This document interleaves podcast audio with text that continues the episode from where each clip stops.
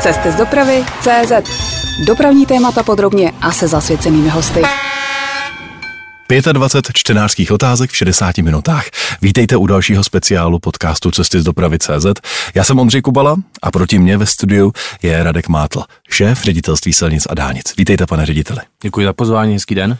Naši čtenáři vám poslali víc než 150 dotazů, tak eh, tady je 25 z nich. Aleksandr se vás ptá, eh, kdy bude reálné kompletní zprovoznění dálnic D3, D6 a D52.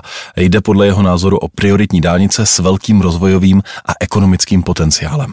Tak ve velmi brzké době se dočkáme, doufám, z provozní dálnice D6. Ta velmi dobře pokračuje z hlediska přípravy samotné realizace. Tam si myslím, že rok 2027-2028 je reálný v tuto chvíli.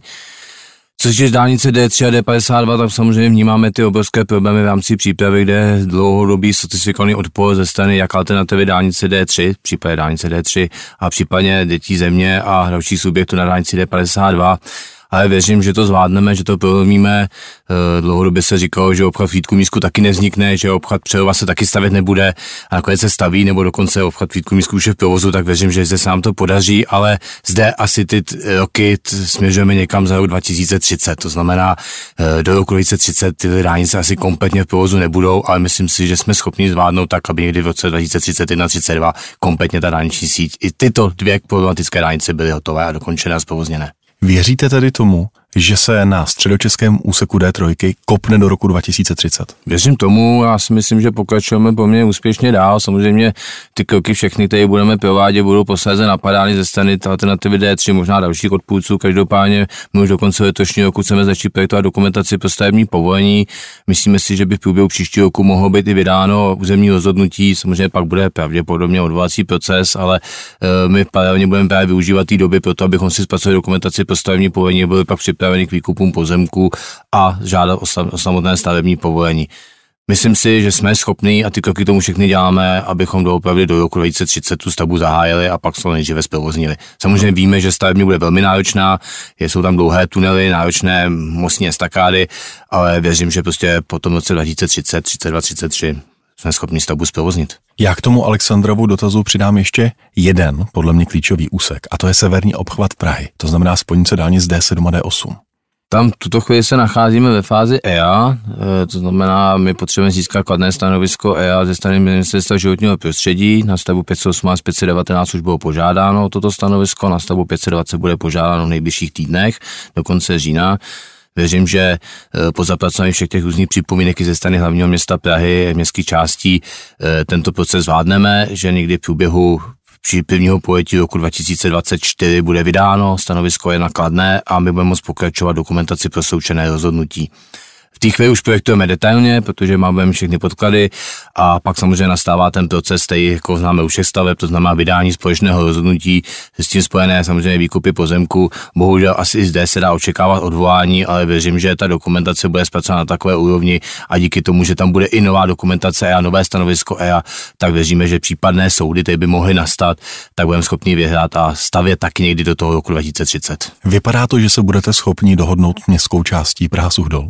Hrozně já bych potvrdil, že ano, ale samozřejmě víme, že tam ten odpor je dlouhodobý a e, ta dohoda je velmi těžká. E, snažíme se o to, s chodou okolností v pondělí je další sezení s občany, zástupci městské části Sugdol. Snažíme se jim vysvětlit, že okruh zde vznikne a že dneska je potřeba debatovat v jaké podobě a snažíme se všem jejich požadavkům vyhovět, aby ta podoba taková, aby jim to co nejméně omezovalo život do budoucna. Takže suhdolští už vědí, že to není o tom, zda vůbec, ale v jaké podobě. Ano, snažíme se takto to vysvětlit, že podívejte se, dneska už nediskutujeme o tom, jestli okruh bude zde nebo jinde, ale pojďme diskutovat na podobu toho okruhu v tomto místě. Eh, čtenář, který se podepsal YXC, se ptá, zajímalo by mě, jaký je vývoj kolem zakázky, možnosti a příležitosti rozvoje dálniční a silniční sítě v České republice. Už byla odevzdána nebo už máte aspoň nějaké dílčí výsledky, které je možné zveřejnit? Studie byla odevzdána, my jsme tuto chvíli nechtěli zveřejňovat ještě úplně výsledky té studie, dokud ji neprojednáme na úrovni minimálně zástupců krajů, protože samozřejmě je to velmi citlivé eh, z hlediska dopadu do těch území. Eh, z té studie se ukazují některé trasy, že by bylo opravdu potřeba z hlediska vedení té dopravy dostavět, jsou to nové dálniční úseky, zejména jako ten hlavní transitní koridor se ukazuje ten jižní směrem od Prahy, to znamená propojení dálnice D5, D3, D1, někde na jich od Prahy, někde v oblasti tábora a posledně zajímavé propojení se ukazuje jako ve směru od dálnice D1 navazující směrem na sever od Brna směrem na silnici S73 mm-hmm. a posledně na dálnici D1 směrem na Ostravu.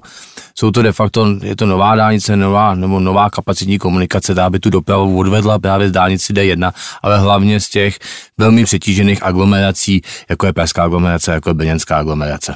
A řekněte mi, uh, naznačuje ta studie, uh, že by se měly postavit spíš tyto dílčí úseky, a nebo že by opravdu mělo vzniknout celé to eh, plánované kolečko, myslím, že se tomu říkalo někdy i Kremlíkův okruh. No, spíše to, spíše to o těchto dílčích propojení, než úplně o nějakém novém okruhu a nějakém kolečku. Je to spíš propojení opravdu těchto strategických dálnic prostoru, kde si to ta intenzita dopravy vyžaduje a kde by to vlastně odlehčilo těm kritickým místům. Takže zatím tuto chvíli spíš se ta studie přiklání těmto dílčím úsekům, než že bychom tuto chvíli měli tvořit nějaké, nějaké aglomerační okruhy u, u velkých měst.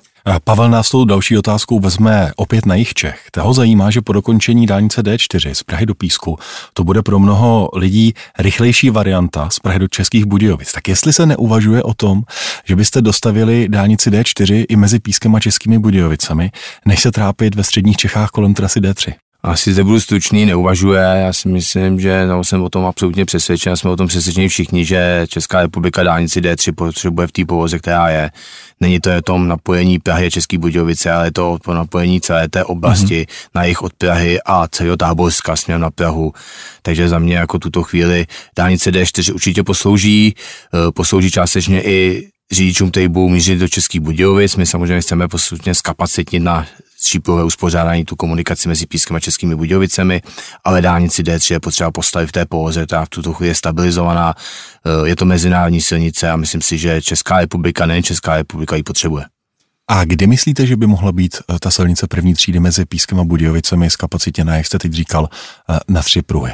My máme vydané územní rozhodnutí a jsme připraveni projektovat dokumentaci pro stavební povolení. Na druhou stranu zde je potřeba připustit taky finanční možnosti státu a tuto chvíli se jeví některé stavby jako pilotnější, to znamená odvádět zejména tu transitní dopravu z města a obcí, to znamená, mm-hmm. si myslím, že obchvaty by měly dostat tuto chvíli přednost než před tímto skapacitněním, takže tuto chvíli těžko predikovat. Eh, kdy bychom se do té samotné stavby pustili, ale věřím, že se to může stát v těch nejbližších letech s tím, že chtěli bychom už příštím roce zahájit tu stavbu Pěštín České webne, což je vlastně součástí tohoto skapacitnění, ale to je právě to odvedení té transitní dopravy z Pištína a z Dasného a Češnovic, což je si myslím velmi důležité právě pro všechny občany těch, těchto obcí. Takže za mě to je asi tuto chvíli klíčovější. Uvidíme, jak se nám bude dařit z hlediska potom těch finančních prostředků jako celého státu a zdali ty finanční prostředky na to budou. Vladimír se ptám, dokdy bude podle vás D35 zcela funkční? Nebo aspoň z většiny funkční, píše. Já jsem přesvědčen, že do roku 2029 se nám podaří dálnici D35 zprovoznit celé své délce. Eh, asi největší komplikace může nastat v rámci toho samotného PPP projektu, kde by se měl stavit 32 km, ty nejsložitější území. To jsou ten, ty nejdelší tunely. To jsou ty nejdelší tunely, tunel Detřichov, nejdelší dálniční tunel v České republice a 32 km výstavby po v náročných podmínkách. PPP eh, projekt by se měl začít realizovat do roku 2025, ale jsem přesvědčen, že všechny úseky, včetně tohoto PPP projektu, jsme schopni zvládnout do roku 2029. Ještě doplňující otázka Vladimíra. Jak budete řešit nedostatek kameniva v kamenolovech v České republice? Jestli máte třeba vytipované nové lokality, jestli se nemůže stát, že kamení pro takhle rozjetou dálniční síť, rozestavěnou dálniční síť může dojít?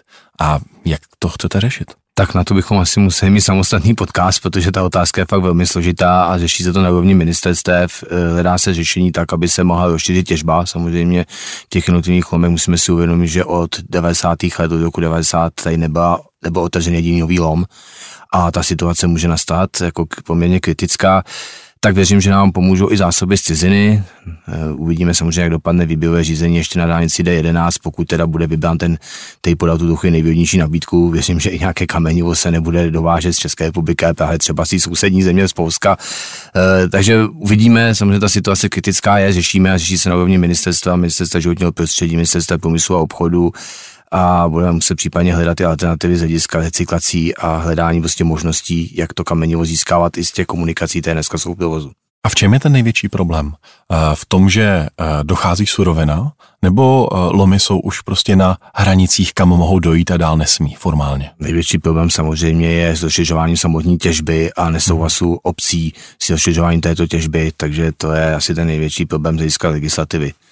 Samozřejmě nikdo nechce, aby se u nich těžilo, nebo případně, aby se ta těžba nějakým způsobem rozšiřovala. A na jak dlouho má tedy Česko ještě vlastní kamenivo pro rozvoj infrastruktury? Spočítal to někdo? No, my máme poměrně dobrou certifikovanou studii, to už jsme zadali jako na, u nás na ředitelství silnice dálnic. E, ta nespracovávala tento problematiku jenom pro nás, pro ŘSD, ale i pro zprávu železnic, protože tam započítávali výstavbu vetek. E, bavíme se zhruba o nějakým pětiletým, šestiletým období, kdy ta situace může nastat poměrně kritická, pokud se něco nestane, něco nevymyslí dalšího. A co se musí stát? Stačí prolomení těch limitů u jednoho, dvou lomů, nebo to je prostě málo a to je třeba něco strategičtějšího? Je potřeba opravdu nějakou strategii tomu nastavit. Jsem rád, že, pos, že se to postupně dostává do odborných kruhů, že na těch konferencích se o tom začíná hodně mluvit a že všichni tento problém vnímají, že opravdu v těch nejbližších letech tý, desetiletce prostě tento problém nastane a že ho potřeba intenzivně řešit. Tak doufám, že se opravdu najde strategické řešení, tak aby jsme byli schopni prostě tyhle ty věci nějakým způsobem prolomit a třeba vznikly nové lomy, případně prostě se rozšířila ta stávající těžba. Je odkud v případě nouze dovážet? Které země by to mohly být? Už jsem tady zmiňoval Polsko, myslím si, že i další sousední země prostě kamení dispozici mají. Je to otázka samozřejmě těch povolacích procesů i v okolních zemích. Eh, věřím, že se s tím jako dokážeme nějak vypořádat, ale samozřejmě je to potřeba koncepčně řešit a nenechat to na poslední chvíli, protože pak to může být velký problém. Martin se vás ptá, dobrý den pane Mátle, nepomohlo by českým dálnicím snížit rychlost na 110 km v hodině a využít odstavný pruh jako třetí a navýšit tak počet pruhů, jako to udělali u některých dálnic v Německu? Já si myslím, že to je opravdu k diskuzi do budoucna, zejména na výstavbě třeba stávající dálnic nebo případně e, rozšiřování těch stávajících čtyřpojových dálnic na šestipilové, zdali tam nenechat i nějakou rezervu z hlediska e, toho využití ostatního pruhu, ale nedá se to udělat takhle úplně striktně, jak je to teďka napsáno, že bychom na stávajících dálnicích ty ostatní pruhy na to využívali. Za prvé to nedovoluje úplně to šířkové uspořádání těch ostatních pruhů a za druhé zde velký problém mimoňové křižovatky, protože v té chvíli, jakmile byste pustili do provoz do toho odstavného pruhu, tak musíte přepracovat nebo přestavět veškeré mimoňové křižovatky, jak tam máte to napojení na stopku a víme ze všech oprav rekonstrukcí v rámci modernizace dálnice D1, ale dneska to způsobuje třeba obrovský problém na rozšíření u Brna. Jakmile máte to napojení na stopku, tak to připravuje nebo vznikají z toho velmi nebezpečné situace, eh, kdy se různě pouští nebo nepouští, vznikají tam z toho nehody, tvoří se kolony právě zejména na tom připojení, ale i často na té hlavní trase. To znamená, nepomohlo by to, naopak by to způsobovalo obrovské problémy z hlediska bezpečnosti dopravy. Takže spíš jde o tom, nové dálnice nebo případně i nové rozšiřování na šestipů, třeba na nás tady si ukážu představit SOKP 515, ty mimoňové křižovatky a celý ten projekt tomu přizpůsobit. Chceme se tou cestou vydat, chceme zpracovat studii podrobnou, protože dneska se ukazuje, že možná některé plány, některé výhledy třeba na šestipů uspořádání byly nedostatečné a je potřeba ty dálnice možná rozšiřovat ne na šest ale třeba na osm. A to by právě mohlo být za využití této krajnice a tohoto systému. Co se týká toho napojení nájezdů na stopku, tak tím je známá dálnice D7 hned za Prahou. A tam právě už ale rozšiřujete eh, eh, dálnici o přípojné a odstavné pruhy. Je to nějaký systematický krok, že v Česku budou postupně mizet tahle nebezpečná napojení, anebo právě na té D7 je to třeba jenom jednorázová záležitost? Ne, ne, je to určitě systematický krok, protože vznikají z toho velmi nebezpečné situace a postupně všechny dálnice, kde tato situace je, zejména ta dálnice D7 je s tím populární, no, uvozovká populární, ale třeba i dálnice D4, eh, to mám taky v některých místech, tak chceme určitě jako ty přidatné pruhy dostavět, aby to bylo bezpečné. Proč vlastně naši předci právě třeba tu D7 za Prahou postavili takhle nešťastně? Ví se no, to?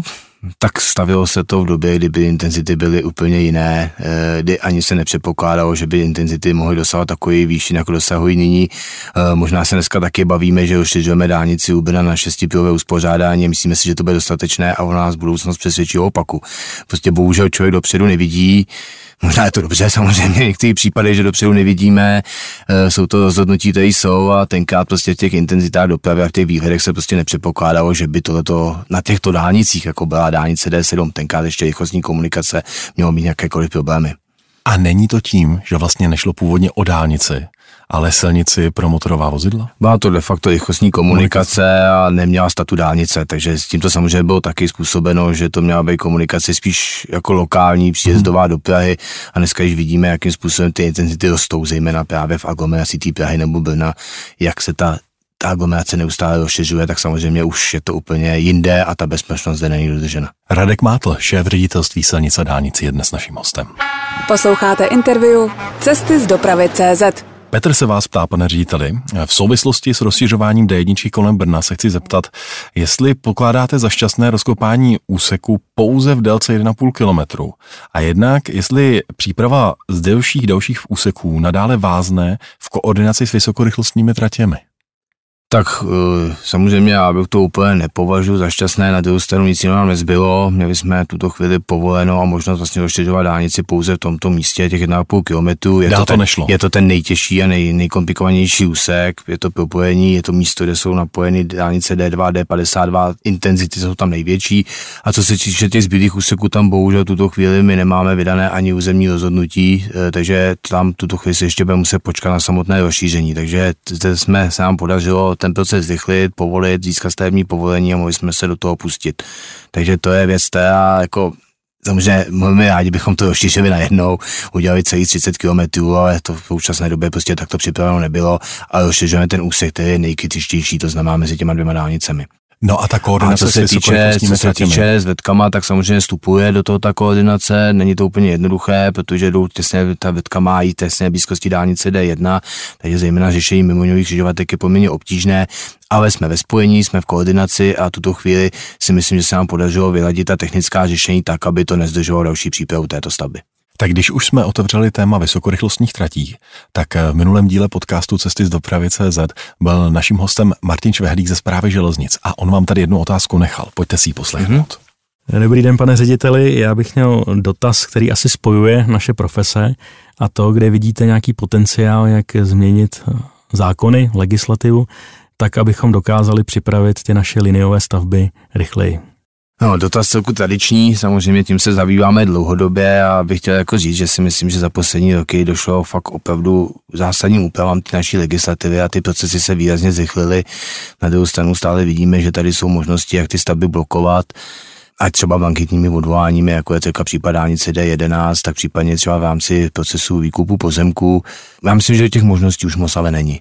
Na druhou stranu, já si myslím, že co potřebujeme, a teď možná všechny překvapím, eh, méně se zabývat legislativou, více se zabývat tu efektivitou té činnosti úředníků, ale i projektantů, oben investorů a všech, aby se ty procesy prostě zrychlily. Já si myslím, že eh, jsme v demokratické zemi, je dobře, že je právo se odvolávat proti strategickým dopravním stavbám, které ovlivňují životy spoustu lidí.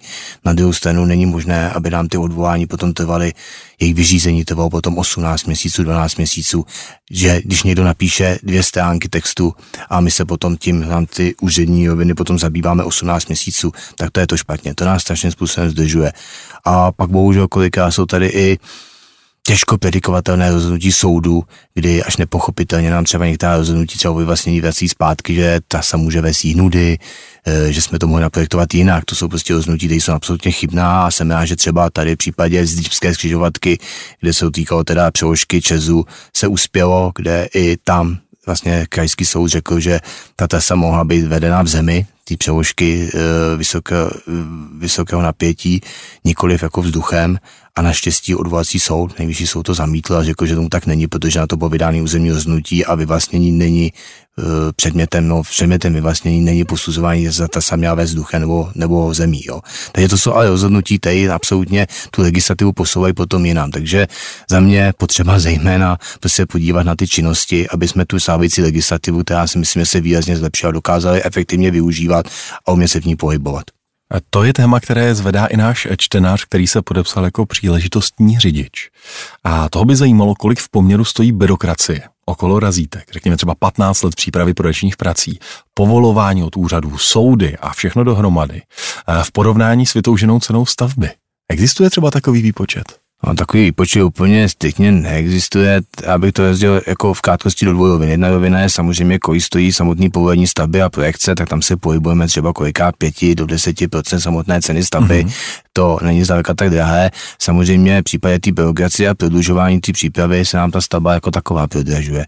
A to si myslím, že je daleko horší efekt než samotný jakoby vyřizování těch razítek. To, to procento je relativně malé ale v případě ta stavba se z důvodu byrokracie, odvolání soudů vrací zpátky a ne, nezačne se realizovat v těch termínech, co jsme si předpokládali, tak samozřejmě dochází často k jejímu výraznému prodražování. A neměl by se třeba konkrétní příklad, kde řada odvolání tu stavbu zdržovala tak dlouho, až její cena narostla o X? No, asi konkrétní případ mám, e, ne úplně ten šťastný, ale asi ten nejhorší, který v České republice máme a to je případ dálnice D49 Hulín Fišták, stavba vysoutěžená v roce 2008 mm-hmm. e, přes všechny ty soudy, kdy jenom pět let jsme čekali na rozhodnutí soudu o výjimkách živočichů, tak se stavba začala realizovat až v roce 2021 Eh, samozřejmě to máte 13 let zdržení v eh, této stavbě, součástí této stavby a je valorizační doložka, takže když dneska vidíte, kolik jako de facto za to tomu platíme navíc oproti tomu roku, kdyby se ta stavba stavěla v roce 2009, 2010,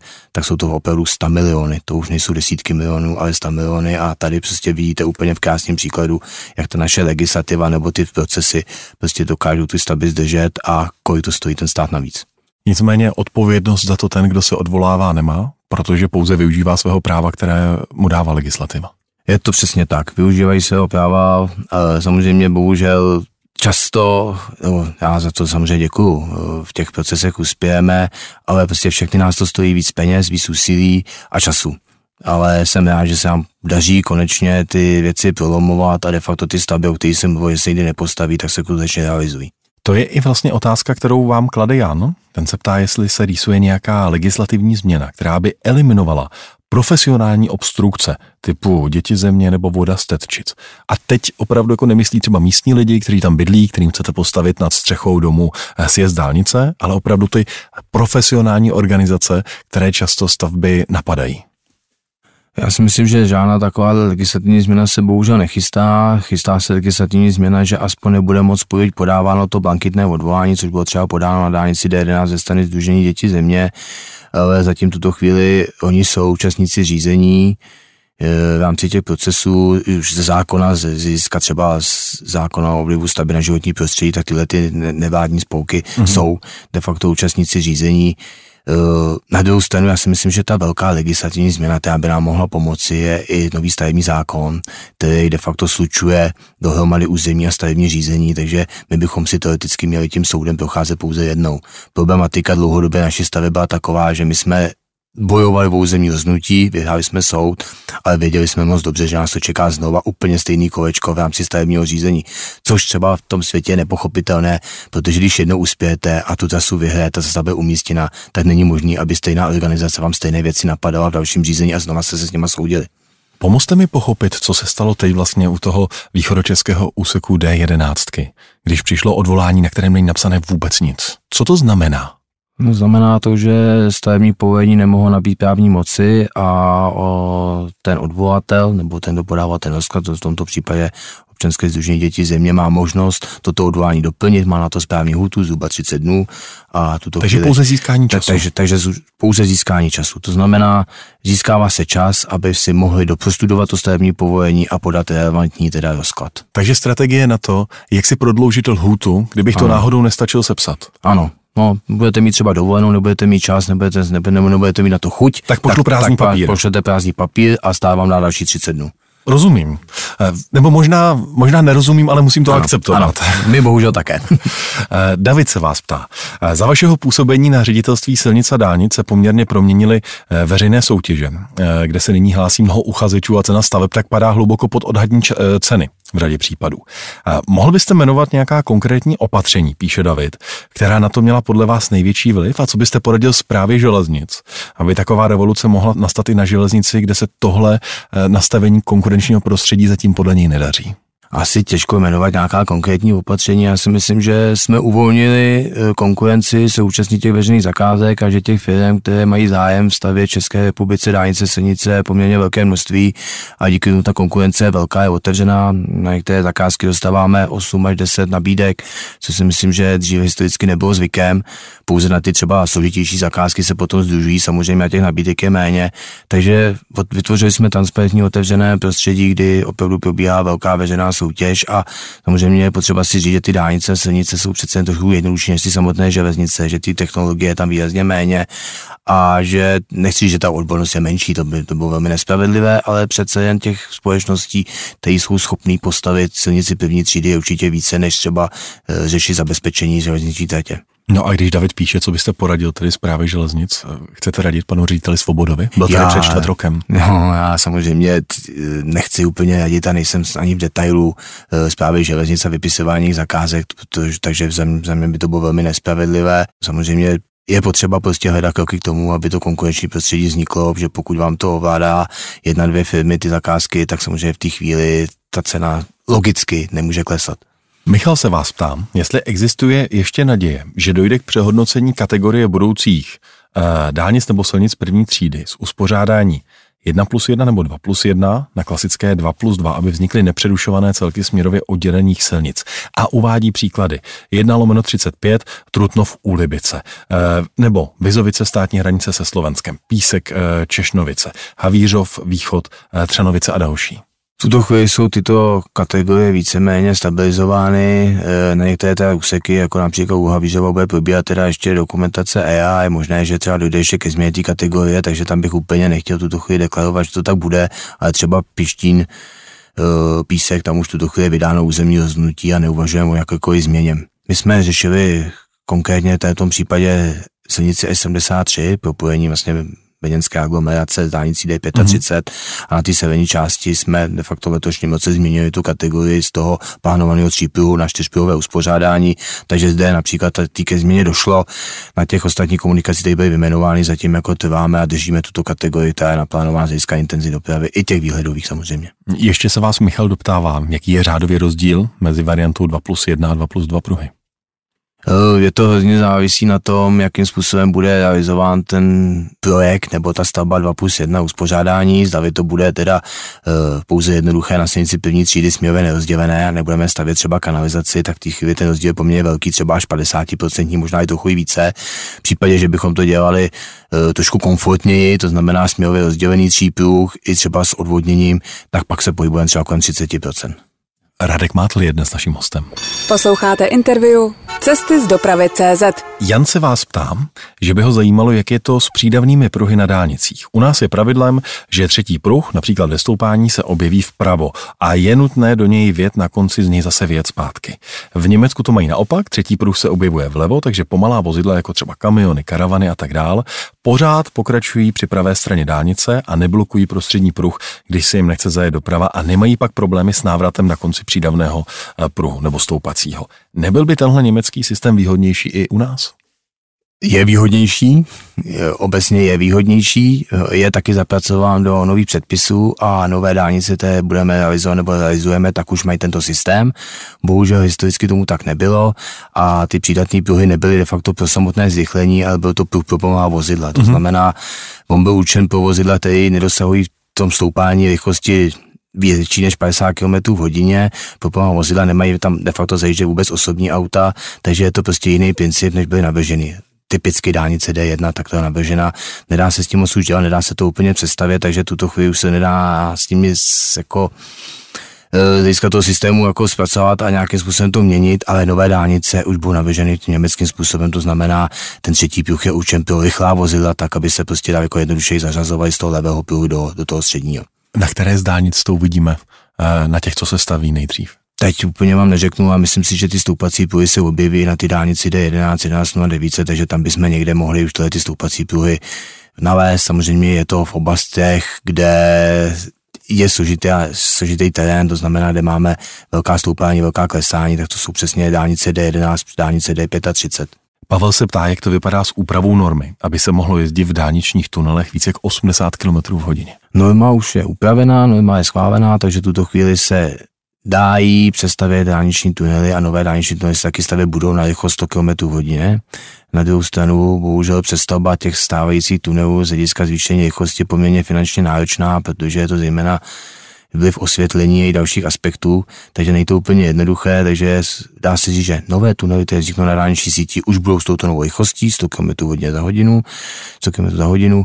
Co se týče těch stávajících tunelů, tak tam připravujeme postupně jednotlivé projekty, tak abychom ty tunely upravili na to, aby se tam touto rychlostí mohlo jezdit. A když přemýšlím o tom, které tunely postavíte nejdříve dálniční, tak to bude ten PPP projekt na D35? Ne, nejbližší je asi tuto chvíli samozřejmě tunel Pouhojka, v Český Budějovici to je realizace aktuálně. A ten už bude na stovku? Ten už bude na stovku. E, stejný případ teda je i tunel Homolé na dálnici D35, kde probíhá výběrové řízení a chtěli bychom ještě v letošním roce stavbu zahájit. No a samozřejmě na dálnici D11, tomu se 11 a 9 jsou také dva tunely a ty taky už budou na stovku. A na silničním okruhu kolem Prahy stavby 511, kterou bychom chtěli zahájit příštím roce, tak i zde tunely už jsou projektovány tak, aby se v nich jezdilo 100 km rychlostí. A nějaký adept na uh, tu úpravu a zvýšení z 80 na stovku už je vytipovaný? Uh, my bychom chtěli zde na Pražském okruhu postupně uh, zvýšit tu rychlost a budeme tuto chvíli připravujeme právě tunely na dálnici D8 Libouchec Panenská k velké rekonstrukci. I zde bychom v rámci té rekonstrukce a obnovy vlastně de facto toho technického vybavení měli zvýšit rychlost 80 na 100 km. A v případě Pražského okruhu myslíte ty tunely Lohkov u? Ano, ano, ano, přesně tak. Má to nějaké datum? Bohužel samozřejmě, jak jsem říkal, je to poměrně finančně náročné, takže zde bych to viděl až někdy kolem roku 2025-2026. Eh, dříve tuto chvíli de facto zakázka ta už je připravena k vypsání, je to na ty dálnici D8, tunel Libouchec, Panenská. Takže ten bude pravděpodobně první. Ty budou pravděpodobně první. My jsme tu změnu teda už provedli, eh, což je ale to říče velmi krátký tunel a spíš jako bylo včas uh, téčem posměchu, což je tunel Valík na dálnici D5, teda už tuto chvíli se jezdí 100 km rychlostí, takže ta úprava zde už proběhla právě na tomto tunelu. A ten už byl takhle stavěn? Protože je relativně ne, vlastně mladý. Ten, ten byl stavěn na 80 km rychlost a právě v tom loňském roce jsme tam provedli tu úpravu na 100 km rychlost a dneska už tam jezdí 100 km rychlostí. Takže takhle se chcem vydat v případě všech tunelů v České republice. Eh, čtenář, který se podepsal jako unavený projektant, má jednoduchou otázku. Eh, dvouvrstvá nebo třívrstvá vozovka na mostech. Z pohledu projektanta je frustrující řešit s různými zprávami protichutné požadavky, které se navíc ještě k tomu mění v čase. Mohla by být metodika ředitelství silnic a dálnic v tomto ohledu jednotnější? Tak doufám, že pan projektant už přestane být unavený, protože jsme jako reflektovali to, že ten postoj po celé České republice nebyl úplně jednotný, tak jsme zpracovali zásady pro projektování, kde přesně tyhle ty technické otázky jsou vyjasněné, byly vydány v srpnu letošního roku a tam je to jednoznačně určeno. Tam jsou jasná pravidla, kde se má používat dvouvrstvá a třívrstvá vozovka. Když to řeknu úplně jednoduše, dvouvrstvá vozovka na jednoduché mosty, krátké mosty, třívrstvá vozovka na mosty delších estakád a dalších jako složitějších objektů. Martin se ptá, jaký bude postup u majetkoprávního vypořádání staveb po účinnosti nového stavebního zákona, ale u staveb, které nebudou mít prvnímu první 24 vydané územní rozhodnutí. Tedy zda budou výkupy pozemků realizovány až po vydání povolení stavby. Na vládě je totiž předložený návrh výkupu pozemků u staveb na 7,5 miliardy korun. No, problematika není úplně jednoduchá, e, připravuje se řada i novel, z hlediska toho, že by se mohl vykupovat už hnedka po Eje, mm-hmm. e, ale standardně, m, co vám zákon nezakazuje, tak můžete provádět, takže já si myslím, že tuto chvíli, tak jak my to připravujeme u nás, tak my jsme připraveni vykupovat pozemky i hned po té, co budeme mít dispozici dokumentaci pro součené rozhodnutí, abychom měli teda záborový elaborát, v té chvíli bychom mohli začít vykupovat stavební zákon umožňuje daleko lepší, jednodušší zapisování geometrických plánů i bez vydaného rozhodnutí. Co je problém samozřejmě je ten, že bez vydaného součeného rozhodnutí, de facto územního rozhodnutí, nemůžete vyvlastňovat. To znamená, ten proces vyvlastnění by nastal teprve poté, až by bylo vydáno to součené rozhodnutí. Na druhou stranu můžeme využívat liniový zákon, a to znamená v rámci mm-hmm. stavebního řízení rovnou řešit zbylé pozemky, které se nám nepodaří vykoupit v rámci přípravy té stavby. A asi touto cestou se prostě budeme vydávat, to znamená, pokusíme se vykoupit co nejvíce v rámci přípravy té stavby, když budeme mít zpracovanou dokumentaci pro zrušené rozhodnutí a pak se stavebním povolením žádat rovnou o vydání mezi týmních rozhodnutí na ty pozemky chybějící. A další otázky našich čtenářů. Nás vezmu už na konkrétní místa a konkrétní úseky. Tak Martin se vás ptá, kdy bude zrušen přechod na Strakonické na Zbraslavy. Příštím roce. Je to teda, není to na akce si silnice dálnic, je to akce hlavně města Prahy, i když ta komunikace nám byla předána ale příštím roce už tu by měl hlavní město Prahy tento přechod zrušit a udělat podchod. Podobný přechod se nachází na výjezdu z Prahy na dálnici D7 u osady, která se jmenuje tuším na 50. Je to kousek od letiště. Ano. Ten asi tam také nemá co dělat, ne? Ten tam rozhodně nemá co dělat a taky tam už bezké budoucnosti doufám nebude, protože my připravujeme zkapacitnění e, mezi MUK a území MUK Aviatická. Tuto chvíli teda jsme ve fázi územního rozhodnutí a máme zpracovat dokumentaci pro stavební povolení a začínáme majetkoprávní přípravu, takže v těch nejbližších letech těžko tuto chvíli odhadovat, jestli za rok nebo za dva, za tři e, bychom chtěli vlastně zkapacitnit zde tuto, tento úzel celý mezi MUK Ruzině a MUK Aviatická a přestavit i samotnou křižovatku Aviatická jako napojení na letiště. Bude to souviset vlastně už i s přípravou na uh, právě tu severní část Pražského okruhu? Protože tady by se měla v těch místech, které teď popisujete, oddělovat. Samozřejmě tohle je vlastně část už Pražského okruhu, protože v minulých křižovaté Aviatická by se de facto měla rozdělovat ta trasa toho Pražského okruhu na dálnici D7 mm-hmm. a mhm. směr samozřejmě potom na východ na stavbu 518 silničního okruhu kolem Prahy.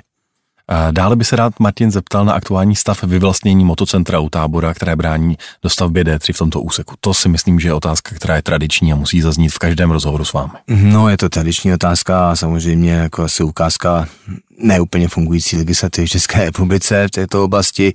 Každopádně tuto chvíli my čekáme na poslední vyvlastnění LPG stanice, kterou má paní Havánková, kterou bohužel nám soud zrušil v rámci toho mm-hmm. odvolání proti vyvlastnění celého motocentra.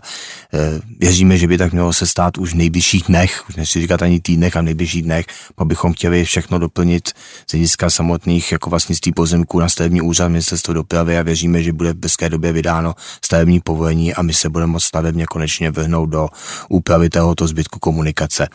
Jestli se tak rok? povede letos, tak to si myslím, že by bylo hodně optimistické říkat, ale jsem optimista a myslím si, že začátkem příští stavební sezóny budeme schopni během dvou měsíců dálnici D3 v tomto úseku dostavět už bez omezení. Ale bohužel, a to je potřeba si přiznat, ta problematika není vůbec jednoduchá. Eh, řeší se dál, ze znalci, ty oceňují vlastně ty pozemky, protože je tam vydáno mezitimní rozhodnutí a je potřeba ještě provést platbu vlastníkům a bohužel, když tam třeba znalec naštívil nedávné době, to ocení tyto objekty, tak musela přijet ty policie, protože tam docházelo ke střetům s bratánkama, takže je to hodně vyhrocený spor a bohužel stále ještě nedospěl ke svému konci. Buďme optimisti už. Čtenář, který se podepsal jako mistr Markus, nás vezme ještě jednou na Pražský okruh. Ten se týká vlastně Pražského okruhu v Komořanech. Eh, mistr Markus píše, s velkou nadějí jsem už někdy kolem roku 2009 sledoval stavbu mostu v Komořanech nad Pražským okruhem. Ale to jsem netušil, že další 14 let budu stále z Modřan jezdit směrem na Příbram přes Barandovský most nebo přes Braslav. Nebo teď výjimečně přes Písnici, pokud je tam dočasně otevřený. 110 milionů korun investovaných do kusu památníku lidské tři tečky doplňte sám. Je vůbec nějaká naděje, že ten most bude moci být ještě využit, nebo že ta mimoúrovňová křižovatka a napojení Komořan na Pražský okruh vůbec začne sloužit řidičům? No, naděje asi umírá poslední a každopádně není to úplně v naší moci, protože celý ten most je předán hlavního města Prahy, nebo jako mm-hmm. měl by být hlavního města Prahy a celý ta dostavba té křižovatky i ta oblast právě řešeno hlavně s hlavním městem Praha a tuto chvíli se v tom neponikají žádné další kroky, takže dneska nejsem schopen bohužel panu dotazateli nějakým způsobem odpovědět, jestli se tak stane či nestane. Takže zatím je to na mrtvém bodě. A nesouvisí případné s provozním tohoto sjezdu eh, se stavbou té komunikace Komoko, Komořany, Modřany? Já jsem přesvědčen o tom, že právě se čeká na dostavbu tady těch komunikací a napojení právě v těchto komunikací na tuhle mimoňovou křižovatku a pak teprve může přijít k úvahu její dostavba. Je tam nejsem úplně v tom detailu, ale samozřejmě, co já vím, tak je tam specifikovaný odpor právě proti tomu, aby se tato komunikace zprovoznila mm-hmm. nebo napojila na silničku kolem Prahy, protože samozřejmě v té chvíli to přivádí obrovské množství dopravy do těch městských částí nebo už vlastně částí Prahy, které na to nejsou prostě komunikačně, komunikacemi vybaveny. No. To znamená, je potřeba k tomu dostavit další dopravní síta, v tuto chvíli ještě připravena není. No a sjezd na Pražskou písnici, který je teď dočasně otevřený jenom eh, díky uh, opravě Barandovského mostu. Úplně stejný případ, vlastně stejný se bavíme případ. o tom stejným, protože tam se bavíme o obchvatu písnice, který tuto chvíli taky není připraven, není realizován, takže teď se to provizorně spustilo do provozu, určitě to pomohlo řešení té dopravy z důvodu opravy Barandovského mostu a ve dlouhodobě, se to zavírá. dlouhodobě je to prostě podmíněno obchvatem písnice, který tu v současné době ještě realizován není. Ústečan se vás ptá, proč byla D43 vyškrtnutá ze seznamu dálnic a přejmenovaná na silnici první třídy číslo 73. Já bych to byl trochu jako formální krok, prostě dálnice D43, to jedno území vy, vypadla z té dálniční sítě, ale měla by to být komunikace 73, čtyřpilová kapacitní s rychlostí 110, 2 plus 2, s rychlostí 110 km v hodině, takže vezme to spíš jako formální krok, i z hlediska těch povolovacích procesů to bude jednodušší to povolovat jako silnici první třídy, nikoliv jako dálnici. A voda se vás ptá, jak jste spokojen s prací ředitelství silnic a dálnic v Moravskoslezském kraji, konkrétně v Ostravě. Eh, pokud jste spokojen, eh, tak vás eh, předpokládám těší i fakt, že silnice první třídy 56, včetně peáže z dálnicí D56, zhruba od 34. do 91,5 kilometru, nebyla v celém úseku průjezdná bez jediného dopravního omezení minimálně od roku 2017 ani jeden jediný den. Píše a voda. No, já bych neřekl, že ani jediný den, takhle to asi určitě není. Každopádně, takhle, rozdělil bych to na dvě části. Spokojen jsem s prací zprávy Ostava, protože zpráva Ostava opravdu eh, v posledních letech postavila obrovské množství staveb a ta silniční a dálniční infrastruktura Moravskoslezska je na velmi dobré úrovni, jsem o tom absolutně přesvědčen. Eh, co se týče této komunikace, tak samozřejmě tam ta spokojenost je trošku horší, rozhodně mě to netěší. Eh, neustále do té komunikace vstupujeme, je to dané i tím, že z jakých jaký lokalitě se nachází, to znamená ty klimatické podmínky, mm-hmm. zima, eh, poměrně i jako bohužel těžká nákladní doprava prostě neustále tu komunikaci ničí a musíme do ní vstupovat a opravovat. Takže netěší mě to, jakým způsobem zde omezujeme dopravu a uh, určitě budeme ze zprávou ostava hledat nějaké řešení, abychom tu komunikaci opravili tak, aby jsme do ní nemuseli nějakou dobu více vstupovat. Zůstaneme ještě chvíli na Moravě. Uh, Honza z Lipůvky nás vrací k silnici 1 lomeno 73, tedy dříve R43, a ptá se, jak moc intenzivně běží příprava stavby téhle komunikace. Tak všichni víme, jakými problémy se budeme provázet ta příprava této stavby, zejména v té aglomeraci Brněnské, to znamená v oblasti Bystice a Brněnské přehrady, hmm. zde jako víme, že ten statistický po dlouhodobě byl a bude. Eh, každopádně rozděleno to na tři úseky. V tuto chvíli ten střední úsek, což je krátký úsek 7 km, bože to světávka, tam máme požádanou územní rozhodnutí a měl by to být vlastně první úsek, který by se silnice S73 měl začít stavět. Zpracováme dokumentaci pro stavební povolení a věřím, že poměrně krátké době připravíme tuto stavbu. A pak máme jižní a severní část. Ta jižní e, připravujeme všechny podklady pro to, abychom prošli procesem EA a tu stavbu dokázali prima, e, finálně stabilizovat. Příštím roce bychom chtěli požádat o stanovisko tak, abychom e, mohli posléze zpracovat dokumentaci pro součené rozhodnutí a na severní části, už jsem to tady zmiňoval v dnešním podcastu, že jsme teda změnili tu kategorii z třípilového uspořádání na čtyřpilové uspořádání a v tuto chvíli doplňujeme veškeré podklady do právě dokumentace EA, tak abychom i zde mohli požádat v příštím roce o stanovisko EA a posléze pokračovat dokumentaci pro součené rozhodnutí. Takže ano, trvá to dlouho, ty technické studie byly velmi náročné, my jsme museli proskoumat ty staré Hitlerovo těleso, když to tak řeknu, dálniční, zda ho se dá využít či nedá využít, bez toho by nám ministerstvo dopravy neschválilo záměr projektu, takže my jsme měli spoustu práce s tím, aby jsme se vůbec dostali do toho finálního technického řešení, jakým způsobem pokračovat dál v přípravě. Tuto chvíli je to stabilizované a začneme dělat kroky k tomu, abychom urychlili přípravu této velmi významné komunikace pro celou tu oblast na sever od No a půjde využít uh, to těleso, které vlastně... Z velké části samozřejmě ne, protože bohužel hmm. se z toho stalo de facto za ty roky biotop a ta, ta kvalita toho násypu není prostě dobrá. My samozřejmě povedeme tu trasu v tomto území, ale budeme muset velkou část otěžit, provádět sanace. Bude se stavit znova. A budeme stavit de facto znova. I ty mosty, které jsou tuto chvíli pomalu 80. staré, prostě si nedokážu představit, že bychom je využili na stavbu, no, na stavbu nové dálnice s nějakou životností 100 let. Ještě uh, doplňující otázka u, od Ústečana, kterou jsem omylem přeskočil. Proč se s dálnicí D49 nepočítá jako s plnohodnotnou dálnicí? Přepravní proudy mezi Českem a Slovenskem jsou podle něj uh, poměrně silné a bylo by záhodno mít na Slovensko dvě čtyřpruhové dálnice. To území směrem od Zlína na východ na Slovensko je velmi citlivé z hlediska životního prostředí a mm. myslím si, že bude velmi obtížné tam projít jakoukoliv novou kapacitní komunikací ať třípruhovou nebo dvoupruhovou, e, takže vidíme to sami, jak stavíme D, dálnici D49 v úseku Hný Fištár, s jakým obrovským odporem se potkáváme. Zmiňoval jsem mi tady, že jsme 13 let čekali na stavební povolení od jejího zahájení. To znamená, tuto chvíli se s orgány životního prostředí hledá nějaký kompromisní řešení, abychom vůbec byli schopni v tomto území postavit kapacitní komunikaci, která by odvedla tu dopravu se stávající nevyhovující komunikace, ale na ten čtyřpojový uspořádání, na jako dálniční stavbu, to nevidím, tam si myslím, že tomu koncenzu by životě nedošlo. I ze strany vlastně ministerstva životního prostředí, ta EA na dálnici byla vrácena eh, s negativním stanoviskem, takže musíme hledat tuto chvíli kompromisní řešení, aby jsme vůbec postavili něco v tomto. Jinými slovy, buďme rádi aspoň za to, že se možná podaří tu současnou komunikaci kapacití. Říkáte to úplně přesně. Buďme rádi, že postavíme novou komunikaci v mm-hmm. nové stopě a asi tuto chvíli nemějme ty ambice, že to bude prostě dálnice.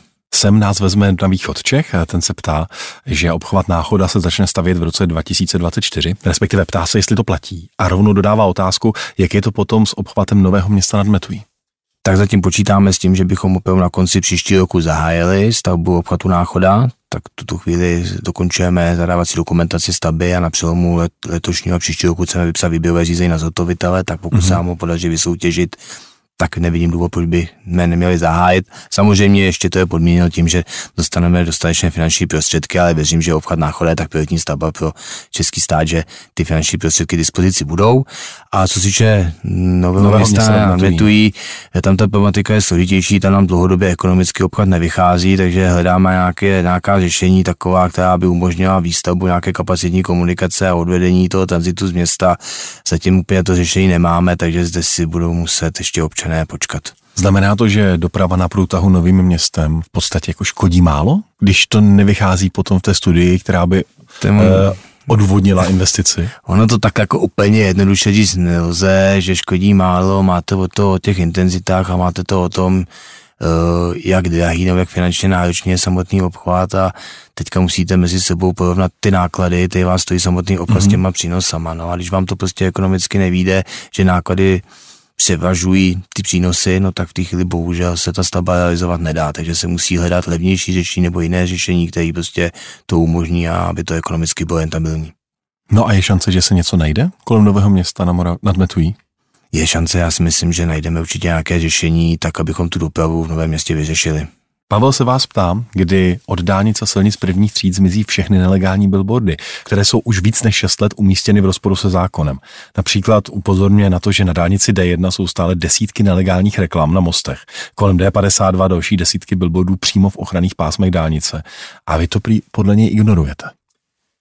E, v žádném případě to neignorujeme. Tak proč tam jsou? Na druhou stranu ta problematika je velmi složitá. Eh, my musíme teda z hlediska odstranění billboardu, kdy počkat na rozhodnutí správního úřadu, který nám nařídí odstranění tohoto billboardu, pak teprve můžeme konat jako správci komunikace, což se taky děje, v případě, že nám ministerstvo dopravy, případně eh, krajský úřad nařídí odstranění tohoto negálního billboardu, tak my je likvidujeme. Na druhou stranu jsou s tím obrovské a neskutečné problémy. Já jako tuhle tu problematiku moc nechápu, protože zákon vznikl, zákon jasně řekl, kde billboardy být mm-hmm. mohou a kde být nemohou a vlastníci tyto billboardy měli odstranit.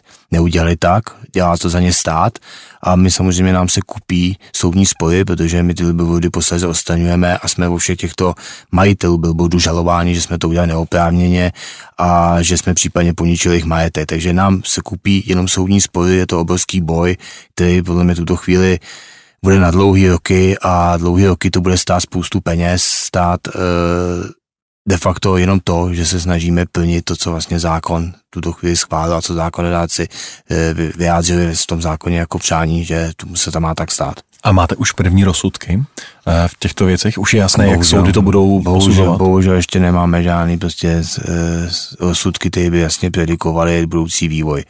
Ta problematika se neustále vyhrocuje dál, protože ty, ten problém je fakt velmi složitý, některé billboardy, některé plagáty, některé další se vrací zpátky.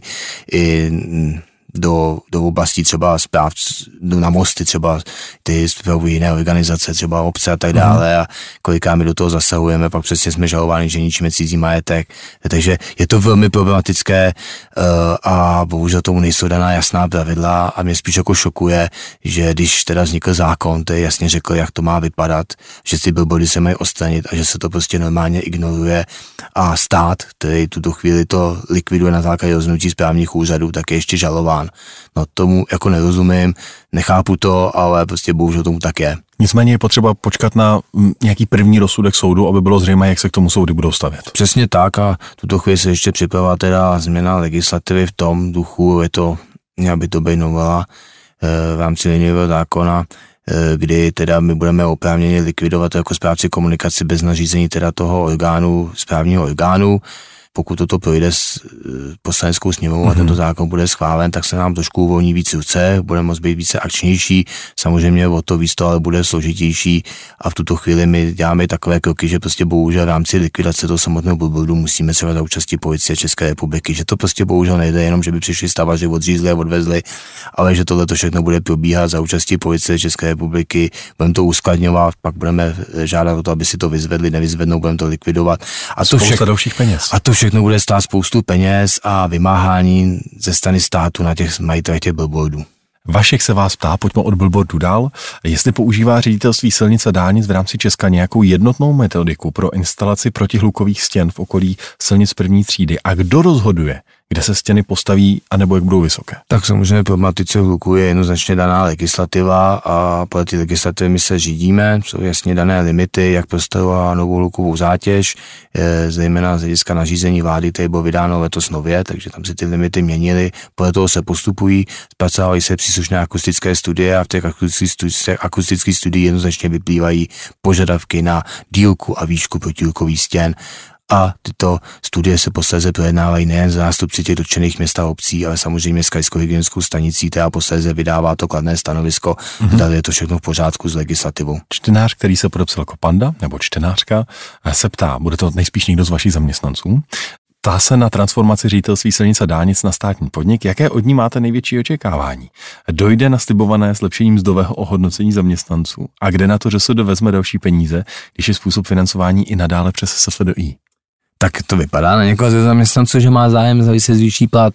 No já se o to slibuju zejména výrazné zvýšení, další zvýšení efektivity, co se týče teda provozu a údržby, e, protože my tuto chvíli nebudeme dostávat finanční prostředky na jednotlivé akce, ale budeme dostávat takzvanou platbu za dostupnost, mm-hmm. to mhm. znamená, dostaneme platbu, s kterou my si budeme nakládat podle našeho uvážení, to znamená z hlediska údržby, z hlediska rekonstrukcí komunikací, ale z hlediska i obnovy majetku a i platových podmínek. Eh, a co Takže se mohou vaši zaměstnanci těšit. A co se týče platový podmínek, dostaneme se z toho svázání těma státními tabulkama, kdy jsme čekali, zda prostě stát se rozhodne zvýšit státním zaměstnancům opět o 10% plat a na tom jsme byli velmi závislí. Dneska si z státních tabulek se vyviníme, budeme mít vlastní systém hodnocování, ale není to o tom, že bychom teďka řekli, u nás se budete mít zlatě, plošně navyšujeme platy. Ba naopak je to o tom, že budeme chtít zefektivnit tu činnost a platit více za to, jakým způsobem ty zaměstnanci pracují, jak tu svoji práci jako odvádějí, to znamená za výkon, bude to více výkonnostního hodnocování, než de facto, co je v současné době, kdy ta státní tabulka vám říká, ne, teď nechci, aby to nevyznělo dostane, špatně. Dostanete to, co čím, máte dostat čím, bez ohledu čím, na to, jak pracujete. Ano, čím jste starší, tím prostě máte více peněz a bez ohledu na to, jak pracujete, což si myslím, že je velmi nespravedlivé, takže já si myslím, že ten nový systém bude výrazně spravedlnější a já si od toho právě slibuju, že díky tomu bude ředitelství silnic dálnic ještě efektivnější organizací než je dnes a že o tu dálniční a silniční síť se budeme stavět daleko lépe. S tím i, což je velká výhoda, že státní fond dopravní infrastruktury nám nebude teďka kontrolovat jednotlivé faktury, za které jsme ty finanční prostředky vynaložili, ale bude kontrolovat kvalitu té sítě. To znamená, mm. naším hlavním úkolem je za ty peníze, které dostaneme od státního fondu dopravní infrastruktury na údržbu a provoz eh, komunikací, tak dodržet standardy takové, aby prostě jsme splnili ty požadavky, které nám stát předepsal v rámci vyhlášky. Já si říkám, jestli pro všechny zaměstnance je tohle dobrá zpráva. Já deklaruju samozřejmě, že v tomto ohledu budeme určitě spravedliví a myslím, že pro ty zaměstnanci, kteří mají zájem pracovat na ředitelství silnice dálnic a odvádět kvalitní práci, tato dobrá zpráva je. Jan se vás ptám na zdražování staveb obecně. A chtěl by vědět, jak často a jaký vliv má na stavby třeba případná chyba úředníka i z vaší strany, například opakované chyby v žádosti o stavební povolení, územní rozhodnutí a tak dále. Je to významný faktor na dlouhotrvající proces plánování výstavby, se ptá Jan? No samozřejmě, jakékoliv chyby se moc neodpouští. Na druhou stranu musíme si říct na rovinu, že kde není žalobce, není soudce, takže spoustu chyb nám projde, aniž by to někdo cokoliv zjistil a díky tomu se může stavět. Eh, každopádně tam, kde teda je žalobce, to znamená nějaký odpůrce, nějaké trasy, stavby, silnice, dálnice, tak jak mě tam úředník udělá nějakou chybu, tak ty odpůrci většinou najdou a pak to samozřejmě má za následek toho, že třeba se bude muset to stavební povolení přepracovat nebo případně přijdou ty námitky a pak se to řeší v rámci těch rozkladových komisí, takže chyby se moc neodpouští tam, kde prostě ta stavba nemá prostě přijde jenom příznivce, má ty odpůrce, takže tam ty chyby prostě bohužel problémový jsou. Na druhou stranu nelze se ničemu divit. My jsme tu biogaci dotáhli fakt hodně daleko. Dříve územní rozhodnutí mývali 20, 25 stran, dneska mývají třeba i 500 stran. A k tomu máte stovky těch jednotlivých vyjádření, hmm těch jednotlivých úřadů a úředníků a myslím si, ale teď je to nejen jako o úřednicích, je to i o nás, o o, o projektantech, o, o vlastně investorovi, kdy díky té samotné digitalizaci je všechno jednodušší. To znamená, dříve, když jste něco měli napsat na stroji, tak to bylo poměrně jako složité a každý si rozmyslel, jestli napíše dvě stránky nebo deset nebo padesát, protože to bylo velmi mm-hmm. dlouho. Dneska, když to všechno skopujete v tom počítači z jednotlivých vyjádření, tak potom udělat 80 stran textu vyjádření je jako hodně jednoduchý a bohužel se to taky často děje a pak těch stran, když potom máte spis o třech tisících stranách, tak je poměrně jasné, že se někde udělá chybka a bohužel ty odpůrci většinou najdou a pak to je velká komplikace. Poslední otázka dnešního speciálu je od Mikuláše. Tam by se rád zeptal, jestli budete upravovat web a aplikace Dopravní info, aby se dal používat lépe i pro lidi, kteří hůř vidí, respektive zasou informace a budou v textové podobě room mapy nebo ROM mapy, eh, protože upřímně starší verze podle Mikuláše eh, byla lepší. Starší verze toho webu. To je ta otázka jako relativně e, složitá. Samozřejmě my se snažíme tento web neustále zlepšovat a vylepšovat, aby byl dokonalejší. Nemyslím si úplně, že ta starší verze by byla lepší než ta současná, ale každopádně tento podnět vezmu jako velmi závažný a budeme se tím zabývat. Zadal jsem tento úkol, analýzu právě, jakým způsobem tuto chvíli je velmi mm-hmm. složité se jako vyznat v tom webu, protože tento dotaz jsem neslyším poprvé, uh, slyšel jsem ho i nedávno, takže i z hlediska zobrazování samotných informací, třeba na Chrumu nám to chvíli dělá problémy, že se nám to nezobrazuje mapa, že se nám zobrazují pouze jenom ty jednotlivé akce a nemáme ten podklad jako tu mapu, takže těch problémů je více, jo, takže tuto chvíli děláme trochu analýzu a snažíme se ten web dále vylepšit, takže tohle bude jeden z těch bodů, kterým se určitě zabývat budeme. Je to dobrý podnět, protože samozřejmě chceme, aby ta aplikace byla pro uživatele co nejpříjemnější a tam musíme směřovat, takže je potřeba se tím zabývat a určitě tím zabývat budeme. Když jsem procházel těch víc než 150 otázek našich čtenářů, tak uh, řada z nich začínala poděkováním. Není to úplně obvyklé. Eh, aby v takové míře naši čtenáři někomu z manažerů vysoce postavených, jako jste vy, eh, vlastně děkovali. A oni vám většinou děkují za to, že jste zrychlil a rozjel přípravu české dálniční sítě a dovedl to opravdu do toho okamžiku, kdy se rekordně staví. Ostatně příští rok by to mělo být zhruba 100 km dálnic skokově. Řekněte mi váš osobní názor. Udrží Česko tohle tempo v dalších letech? když vidíte návrh konzolidačního balíčku a když vidíte, jak se pro jednotlivé resorty ministerstvo dopravy nevýjímaje, budou prostě finanční příspěvky zkracovat? Tak předně chci poděkovat všem, kteří jako vyjádřili poděkování, že tu naší práci vnímají pozitivně, protože ne vždy tomu tak je. E, samozřejmě slychávám často i kritiku a nadávky, že se něco nedaří a ono to opravdu není úplně jednoduché ty stavby České republice připravit a realizovat. A myslím si ale, že je zde na ředitelství dá mnoho lidí, kteří to fakt berou srdcem, eh, kteří za to bojují a je to jejich život, aby se ty stavby postavily, takže každý takovýhle poděkování nepatří mě, ale patří všem, kteří se o to zasloužili a myslím si, že jsme kam před mnoha lidmi, protože Vemte si, že na tom bojujete spoustu hodin, spoustu let, měsíců a pak stačí přesně jedno bankitné odvolání nebo jedno rozhodnutí soudu a všechna vaše práce najednou vníveč a přijde naopak kritika, že se něco nestaví. A ty lidi přesto dál bojují, přesto mají další vůli to prostě posouvat dál. Takže za to jsem rád za ty pozitivní ohlasy, že vnímají tu naši práci prostě lidi už pozitivněji, než dříve tomu tak bylo a že to je opravdu vidět. A jsem přesvědčen, že ano, naopak. Já jsem přesvědčen o tom, že se bude stavět ještě více, než se staví. Myslím si, že to prokážeme už v nejbližších měsících, protože tuto chvíli máme připravené nové stavby do realizace, že se začne realizovat prakticky celé své délce dálnice D35, dálnice D11, že v tom příštím roce začneme stavět i ten silniční okruh kolem Prahy, tu stavbu 511, kde děláme všechny kroky paralelně k tomu, abychom to fakt dotáhli a využili této doby realizace. A pokud budeme připravení, pokud budeme ty stavby připraveny, tak jsem přesvědčen o tom, že ty finanční prostředky ten stát na ty stavby najde. Je to lepší doba, než kdy byly finanční prostředky a zase to nemělo projekty. Dneska máme projekty, tak si myslím, že stále jednodušší hledat peníze na připravené projekty, než opačně mít peníze a nemít povolené stavby. Tak si pojďme my všichni, co jezdíme autem po Česku, držet palce, ať máte pravdu. Radek má to byl dnes naším hostem. Držíme si palce a věříme, že se všechno povede, jak, jak má, a že nejpozději do roku 2033 bude dálniční síť České republice, ta základní dálniční síť hotová. Děkuji za pozvání a těším se příště na viděnou. Cesty z dopravy CZ. Dopravní témata podrobně a se zasvěcenými hosty.